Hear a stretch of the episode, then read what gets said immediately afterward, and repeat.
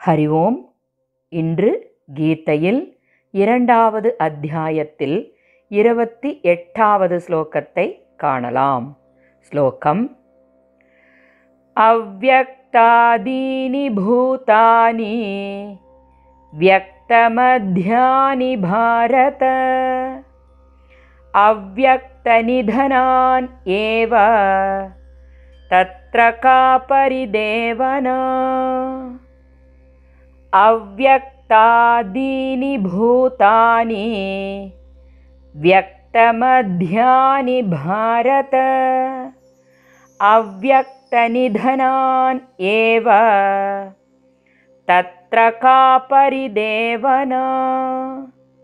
श्लोकतिन् अन्वयक्रमं हे भारत भूतानि अव्यक्तादीनि अव्यक्त நிதனானி व्यक्तमध्यानि ஏவ தத்ர கா பரிதேவனா ஸ்லோகத்தின் பாவார்த்தம் ஹே பாரத வம்சத் தோன்றலே எல்லா உயிரினங்களும் பிறப்பிற்கு முன்னால் தென்படாதவையாக இருந்தன மேலும் இறந்த பிறகு தென்படாமல் போகும் இடையில் மட்டுமே காணப்படுகின்றன.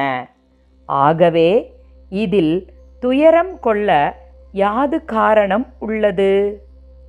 ஸ்லோகத்தின் தாத்பரியம்.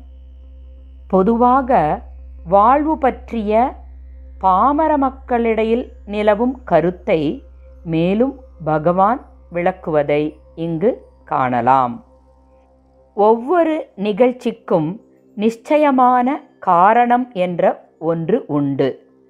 காரண உலகத்திலிருந்து காரிய உலகம் உண்டாகிறது. பெரும்பாலும் விளைவுகள் அதாவது காரியங்கள் நமக்கு புலனாகின்றன.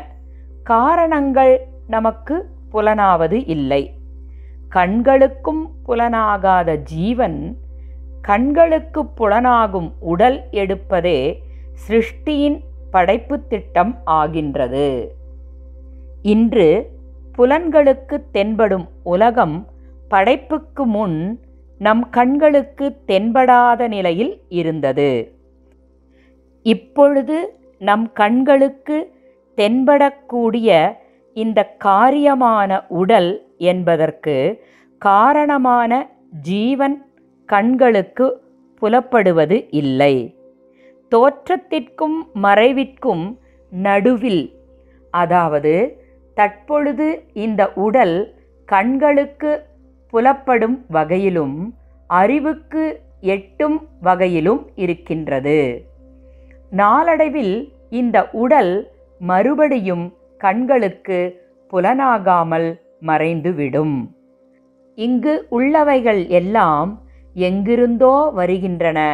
எங்கோ போகின்றன என்பதே பாமர மக்களின் கருத்தாகும்.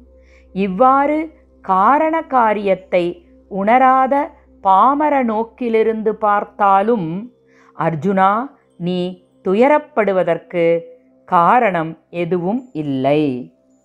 என்று அர்ஜுனன் நிலையிலிருந்தே உண்மையின் கூற்றை விளக்குகிறார். உதாரணமாக வண்டிச் சக்கரம் சுழலும்போது அதன் ஆரக்கால்களில் சில மேலே வருகின்றன சில கீழே வருகின்றன. அடுத்த கணம் கீழே உள்ளவை மேலே வருகின்றன மேலே வருவன கீழே போகின்றன.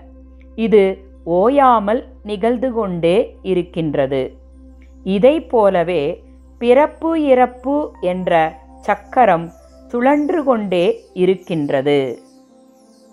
எங்கும் பரந்த நிரந்தரமான மாறுதலோ மறைதலோ இல்லாத இறைப்பொருளான ஜீவன் இருப்பது உண்மை. அதன் அடிப்படையில்தான் பிறப்பு இறப்பு என்கின்ற சக்கரம் சுழன்று கொண்டிருப்பதும் உண்மையாகின்றது. இப்படிப்பட்ட உண்மை கருத்தை உணர்ந்து கொள்வது மிகவும் கடினமானதாகும். இதற்கு காரணம் நம்மிடம் உள்ள அறியாமையே ஆகும்.